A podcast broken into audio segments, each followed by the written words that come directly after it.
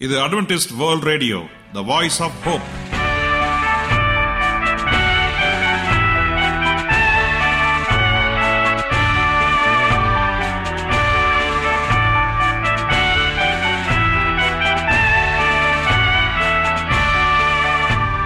வணக்கம். அன்பான வானொலி நேரலே உங்கள் அனைவரையும் கர்த்தராகிய இயேசு கிறிஸ்துவின் நாமத்தினாலே வாழ்த்தி எங்களது இன்றைய ஒளிபரப்பை கேட்க உங்களை அன்போடு வரவேற்கிறோம். பரலோக வாழ்க்கைக்கு வழிகாட்டக்கூடிய எங்களது ஒளிபரப்பில் இன்று இடம்பெற இருக்கும் நிகழ்ச்சிகள் சிறு பிள்ளைகளுக்கான கதைகள் ஆன்மீக சிந்தனைக்கான தெய்வ செய்திகள் மற்றும் காதுக்கினிய கீதங்கள் நேர்களே இன்று இடம்பெற இருக்கும் அனைத்து நிகழ்ச்சிகளையும் கேட்டு பயனடைய உங்கள் அனைவரையும் அன்புடன் அழைக்கிறோம். அன்பு தம்பிகளே தங்கைகளே வாங்க வாங்க வாங்க. இது உங்களுக்கான நேரம். என்ன? எல்லோரும் கதை கேட்க அவளோடு காத்திருக்கிறீங்களா ஆயத்தமாக இருப்பீர்கள் என்று நாங்கள் நம்புகிறோம். அதற்கு முன்பாக ஒரு இனிய பாடலை கேட்டு மகிழ்வோம்.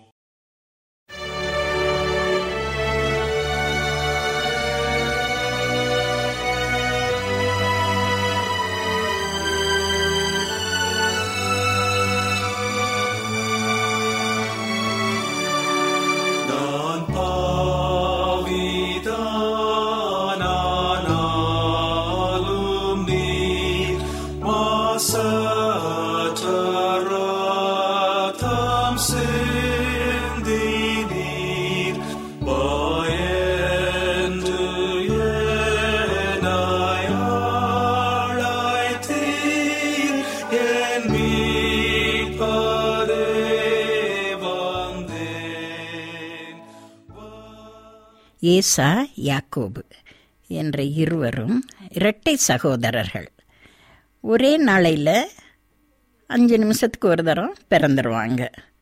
நம்மெல்லாம் ஒவ்வொருவராக பிறந்து பர்த்டே கொண்டாடுறோம்ல இவங்க ரெண்டு பேர்த்துக்கும் ஒரே நாள் பர்த்டே. சரி அவங்க என்ன செஞ்சாங்கன்னு பார்க்கலாமா? ஏசா வந்துட்டு அப்பாவுக்கு ரொம்ப பிரியம். அவன் வெளியே போய் வே காட்டில் வேலை செஞ்சுட்டு அல்லது வேட்டையாடிட்டு அந்த கறி கிடைக்கிறத நல்லா பொறிச்சு சாப்பிட்டுட்டு அப்பா அம்மாவுக்கு கொண்டாந்து கொடுத்துட்டு ரொம்ப சந்தோஷமாக இருந்ததுன்னா பெரியவனாக வளர்ந்துட்டான். இந்த சின்ன பையன் யாக்கோப்பு வந்து அம்மா கூடையே தான் இருப்பான். அம்மாவுக்கு உதவியாக இருப்பான். அந்த ஆடுகளை பார்த்துக்குவான். வீட்டில் இருக்கிறது மம்மிக்கு ஹெல்ப் பண்ணிட்டு அப்படியே இருப்பான். மம்மிக்கு ரொம்ப இஷ்டம். சின்ன பையன் மேலே யாக்கோப்பு மேலே. சரி ரெண்டு பேரும் அப்படியே இருந்தாங்க வளர்ந்தாங்க. இப்போ என்ன ஆகுது? பிள்ளைங்க பெருசானதும் அப்பா அம்மா வயசாயிருவாங்கல்ல. அது மாதிரி ஐசக்கு ஏஸ் ஈசாக்கு வந்துட்டு அவங்க அப்பா. அவர் வயசாயிட்டார். ஏசாவை கூப்பிட்டாரு மகனே இங்கே வாப்பா. நான் இன்னும் கொஞ்ச நாளையில் இறந்துருவேன். எனக்கு கண்ணும் தெரிய மாட்டேங்குது. என்னன்னு தெரில பார்வையும் ரொம்ப கம்மியாயிருச்சு. எனக்கு என்ன செய்கிற நீ போய் காட்டில் போய் வேட்டையாடி.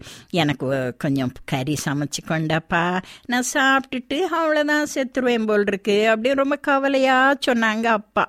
உடனே மகன் சொன்னால் சரிப்பா நான் போய் வேட்டையாடிட்டு வரேன்ப்பான்னு சொல்லி வேட்டைக்குரியது திங்ஸ் எல்லாம் எடுத்துக்கிட்டு அத்தா ஏசா வெளியே கிளம்பியாச்சு. இதை அம்மா கேட்டுகிட்டே இருந்தாங்க. வீட்டில் தானே பேசுகிறோம் உடனே அம்மா கேட்டுட்டே இருந்தாங்க. அப்பா சொல்கிறத உடனே சின்ன பையனை யாக்கோப்பை கூப்பிட்டு இங்கே வாப்பா. நான் ஒன்று சொல்கிறேன் நீ அதுமா செய்யன சரி நான் ஒரு ஆடு பிடிச்சிட்டு வா. நான் அதை அறுத்து நல்லா சமைச்சு நல்லா டேஸ்ட்டாக செஞ்சு அப்பாவுக்கு தாரேன். அப்பாவை கொண்டு கொடு அப்பா சாப்பிட்டுட்டு உன்னை ஆசீர்வதிப்பார். ஏன்னா அண்ணன் ஆசீர்வதிக்கிறேன்னு சொல்லியிருக்கிறாரு. அதனால் நீ அந்த ஆசீர்வாதத்தை வாங்கிக்கன்னு சொன்னான்.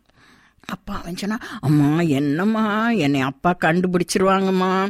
அண்ணனுக்கு மேலெல்லாம் முடியா இருக்கும். அந்த காட்டுக்குள்ளே போகிற அந்த மிருகங்களின் வாசமெல்லாம் அவன் மேலே இருக்கும். நான் க்ளீனாக வீட்டிலையே இருக்கேன். என்னை கண்டுபிடிச்சிருவாருமா அப்புறம் சாபம் போட்டாருனா போச்சு. வேண்டாமா அப்படின்னு. இல்லை இல்லை. நான் சொல்கிறபடி நீ செய். நீ சும்மா இரு. நீ பெசாது இரு. நான் என்ன செய்கிறேன்னு பாரு அப்படின்னு சொல்லி சரின்னு என்ன செய்வான்? அம்மா சொல்கிறது கேட்கணும்ல. சரி அம்மா என்ன செஞ்சாங்க?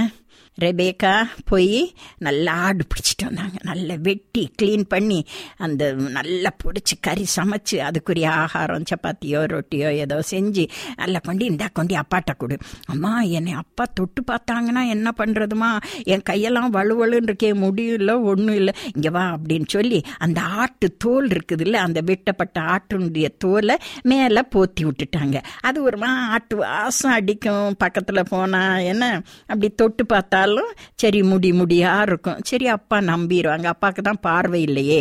அப்படின்னு நினச்சிட்டு சரின்னு பயந்து பயந்து கொண்டுட்டு போனான். அப்பா எந்திரிங்கப்பா.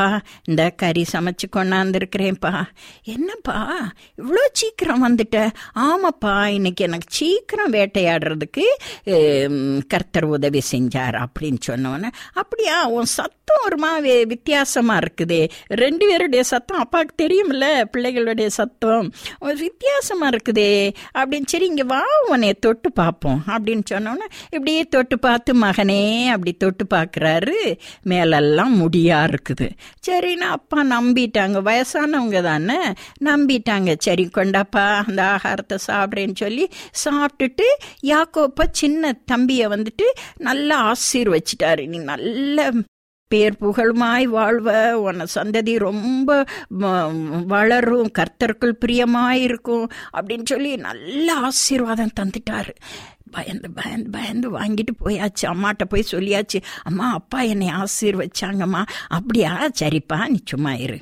அண்ணன் வந்தானா இப்போ போச்சு. நீ என்ன செய்? மாமா வீட்டுக்கு போயிரு. நீ ரெடியாகி எல்லாம் துணியெல்லாம் எடுத்து அவனை ஏசா வந்தாச்சு. அண்ணன் என்ன செஞ்சாரு?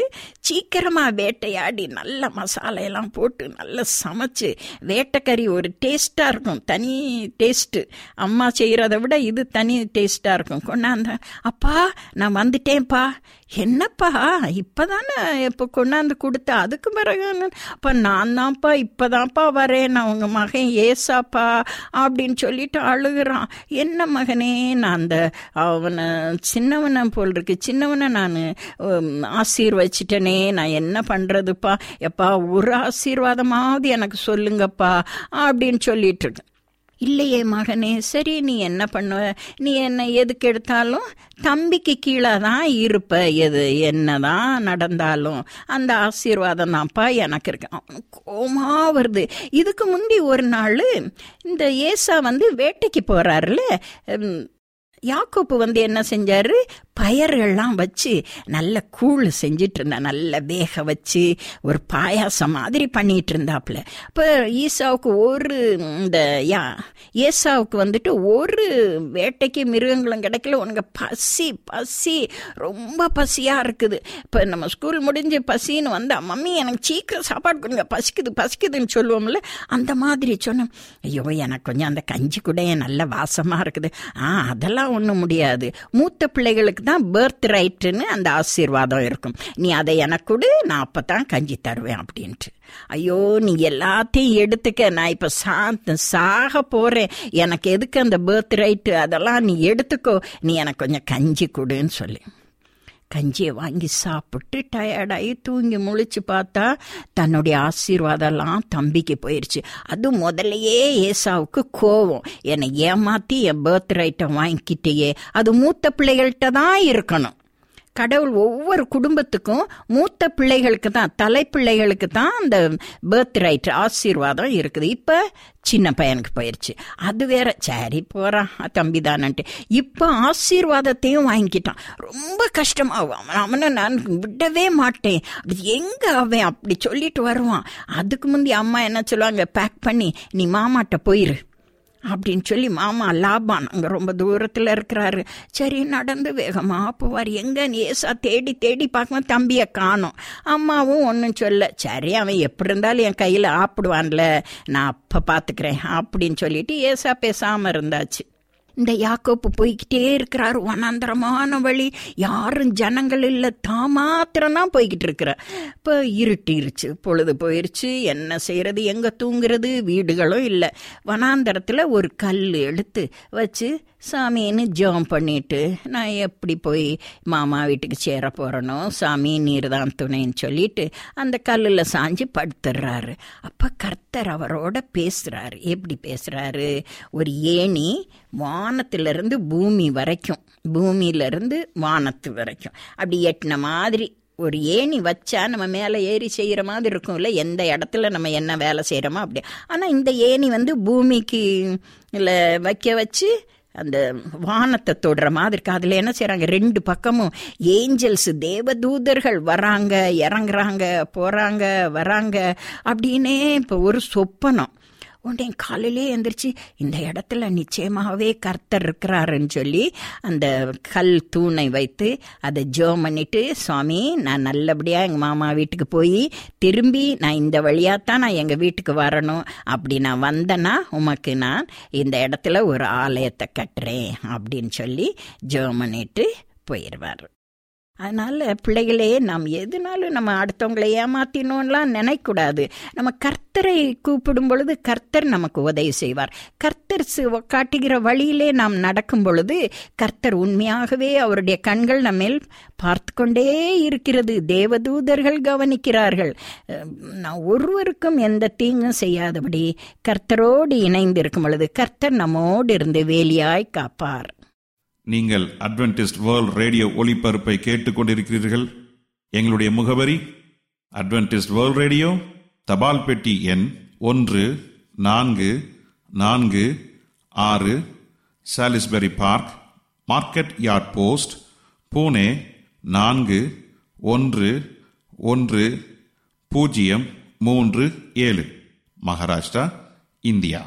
எங்களுடைய இமெயில் முகவரி AWR Tamil at gmail dot com இப்பொழுதும் நாம் தேவ வசனத்தை தியானிக்கும் வேலைக்குள்ளாக வந்திருக்கிறோம். இன்றைய தேவ செய்தியை சகோதரர் ஜே எஸ் செல்வன் அவர்கள் வழங்க இருக்கிறார் தேவ செய்தியை கேட்பதற்கு முன்பதாக ஓர் இனிய பாடலை கேட்டு மகிழ்வோம்.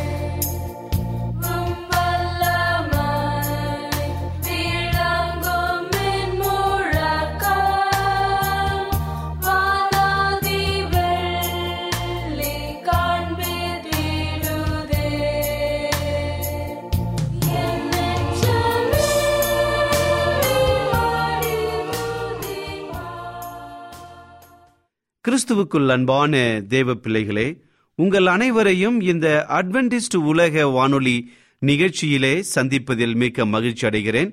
உங்கள் அனைவரையும் ஆண்டவர் இயேசுவின் நாமத்தில் வாழ்த்துகிறேன். நேயர்களே எங்களது அனுதின நிகழ்ச்சிகளை எங்களுடைய இணையதள பக்கத்தில் கேட்டு மகிழலாம். எங்களுடைய இணையதள முகவரி W W W dot A W R dot O R G அதில் தமிழ் மொழியை தேர்வு செய்து பழைய ஒளிபரப்பையும் கேட்கலாம். அதே போல உங்களிடத்தில் ஸ்மார்ட் போன் இருந்தால் எங்களுடைய வாய்ஸ் ஆப் ஹோப் என்ற மொபைல் ஆப்பை டவுன்லோடு செய்து எங்களுடைய அனைத்து நிகழ்ச்சிகளையும் கேட்டு மகிழலாம். உங்களுக்கு ஏதாவது சந்தேகங்கள் கருத்துக்கள் இருக்கும் என்றால் எங்களோடு தொடர்பு கொள்ளுங்கள். எங்களுடைய தொலைபேசி எண் எட்டு ஐந்து ஐந்து ஒன்று ஒன்பது ஒன்று ஒன்று இரண்டு பூஜ்ஜியம் ஒன்பது. ஒருவேளை உங்களுடைய வாழ்க்கையில் நடந்த ஏதாவது சாட்சி இருந்தால் அந்த சாட்சியையும் எங்களுக்கு எழுதி அனுப்புங்கள். கர்த்தர் உங்கள் அனைவரையும் ஆசிர்வதிப்பாராக. இப்பொழுது நாம் சிறிய ஜெபத்தோடு இந்த நாள் செய்திக்குள்ளாக கடந்து செல்வோம். கிருபையுள்ள நல்ல ஆண்டவரே இந்த நல்ல வேலைக்காக நன்றி செலுத்துகிறோம். தகப்பனே இந்த நாளிலே உம்முடைய வார்த்தைகளை குறித்து தியானிக்கப் போகிறோம். உம்முடைய பரிசுத்த ஆவியனுடைய கிரியை வெளிப்படும்படியாய் இயேசுவின் நாமத்தில் கேட்கிறோம். நல்ல பிதாவே ஆமேன்.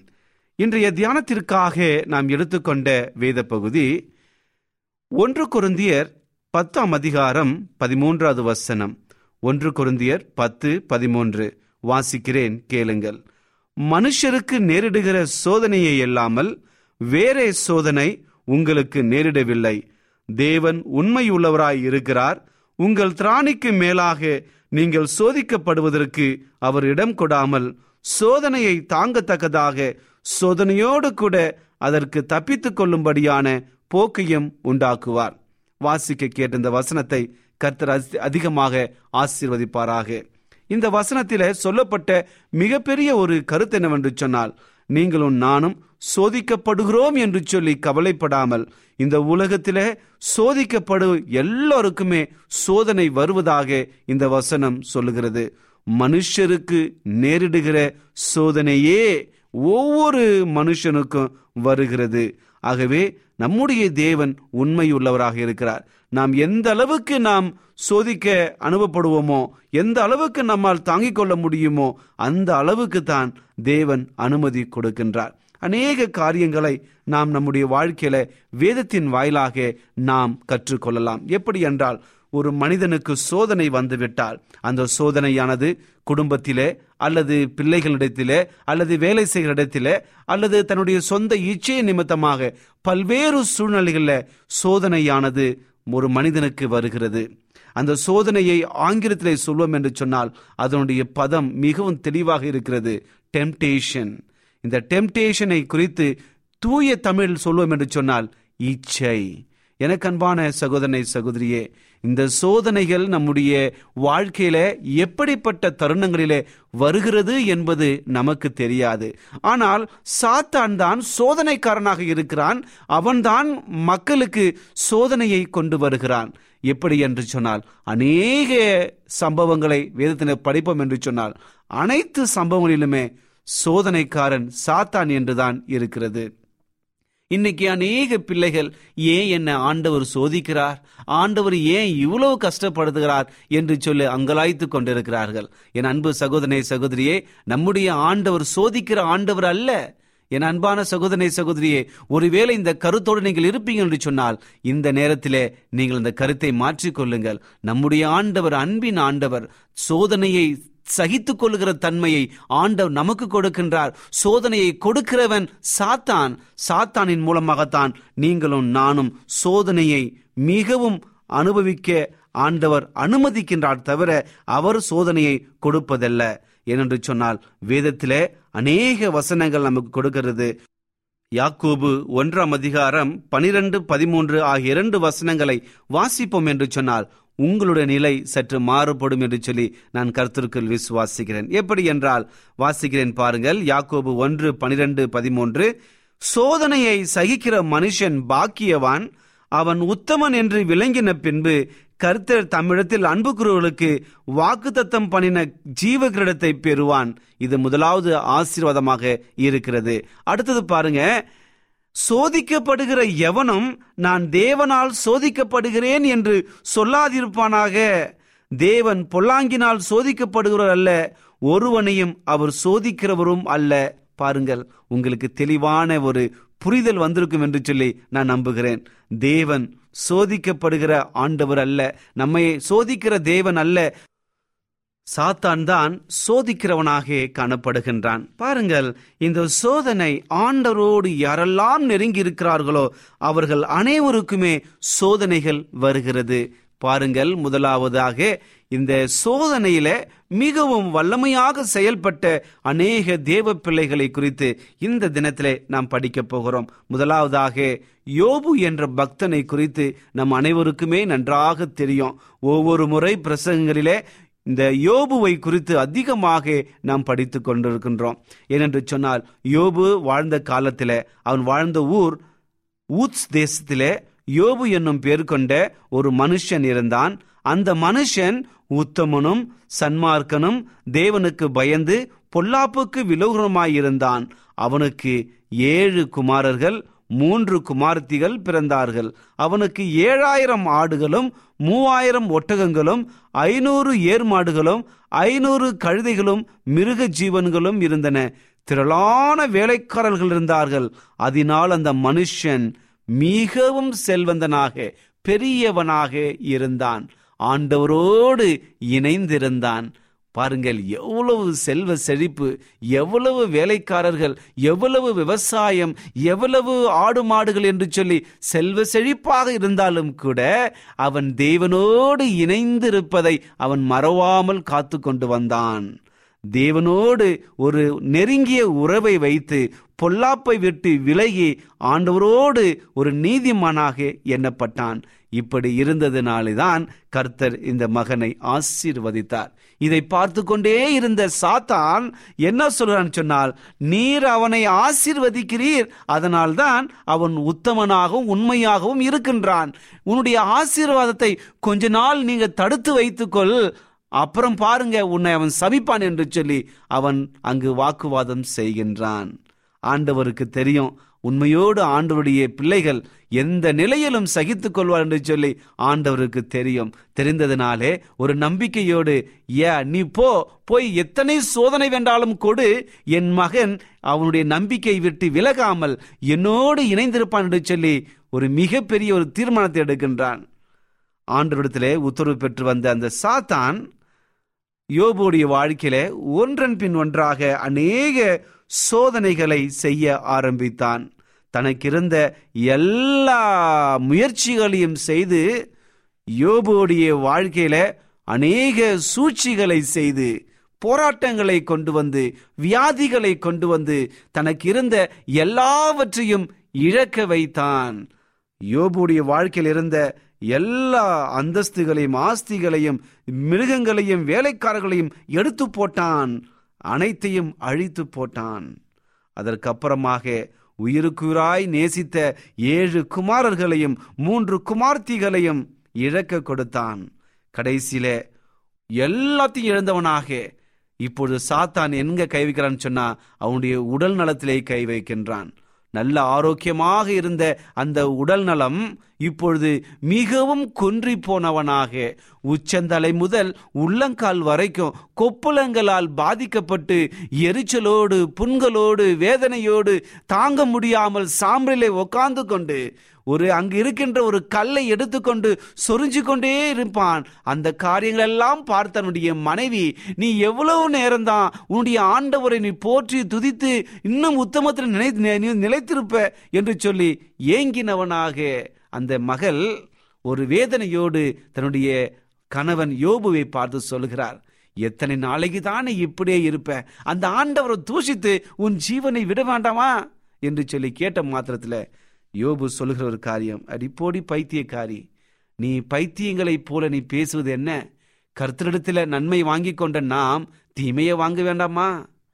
கர்த்தர் இந்த உலகத்தில் நான் வெறுமையாய் வந்தேன். என் தாயின் வயிற்றிலிருந்து நிர்வாணியாய் தான் வந்தேன். அதே போல மறுபடியும் நான் நிர்வாணியாய் தான் திரும்புவேன் என்று கர்த்தர் கொடுத்தார். கர்த்தர் எடுத்தார் என்று சொல்லி அவருடைய நாமத்தை மகிமைப்படுத்தினான். அதற்கு அப்புறமாக எல்லாவற்றிலும் வந்த சோதனைகள் எல்லாவற்றிலும் அவன் ஆண்டவரை பார்த்து முறுமுறுக்கவில்லை. ஆண்டவரை பார்த்து கேள்வி கேட்கவில்லை. பாருங்கள் எவ்வளவு பெரிய போராட்டங்கள் எவ்வளவு பெரிய சோதனைகள் இந்த சோதனைகளில அவன் எப்படி ஆண்டவரோடு இணைந்திருந்து அந்த சோதனையை மேற்கொண்டான் பாருங்கள். இன்றைக்கு நம்முடைய வாழ்க்கையை எடுத்துக்கொள்ளுங்க. நம்முடைய குடும்பத்தில் ஏதாவது ஒரு பிரச்சனை பிள்ளைகள் நம்முடைய பேச்சை கேட்கல மனைவி நம்முடைய பேச்சை கேட்கல கணவன் என்னுடைய பேச்சை கேட்கல பெற்றோர்கள் என்னுடைய பேச்சை கேட்கல அல்லது வேலையிலே அநேக போராட்டங்கள் இப்படியாக வந்து கொண்டிருக்கும் பொழுது நம்முடைய எண்ணங்கள் எப்படி போய் கொண்டிருக்கிறது?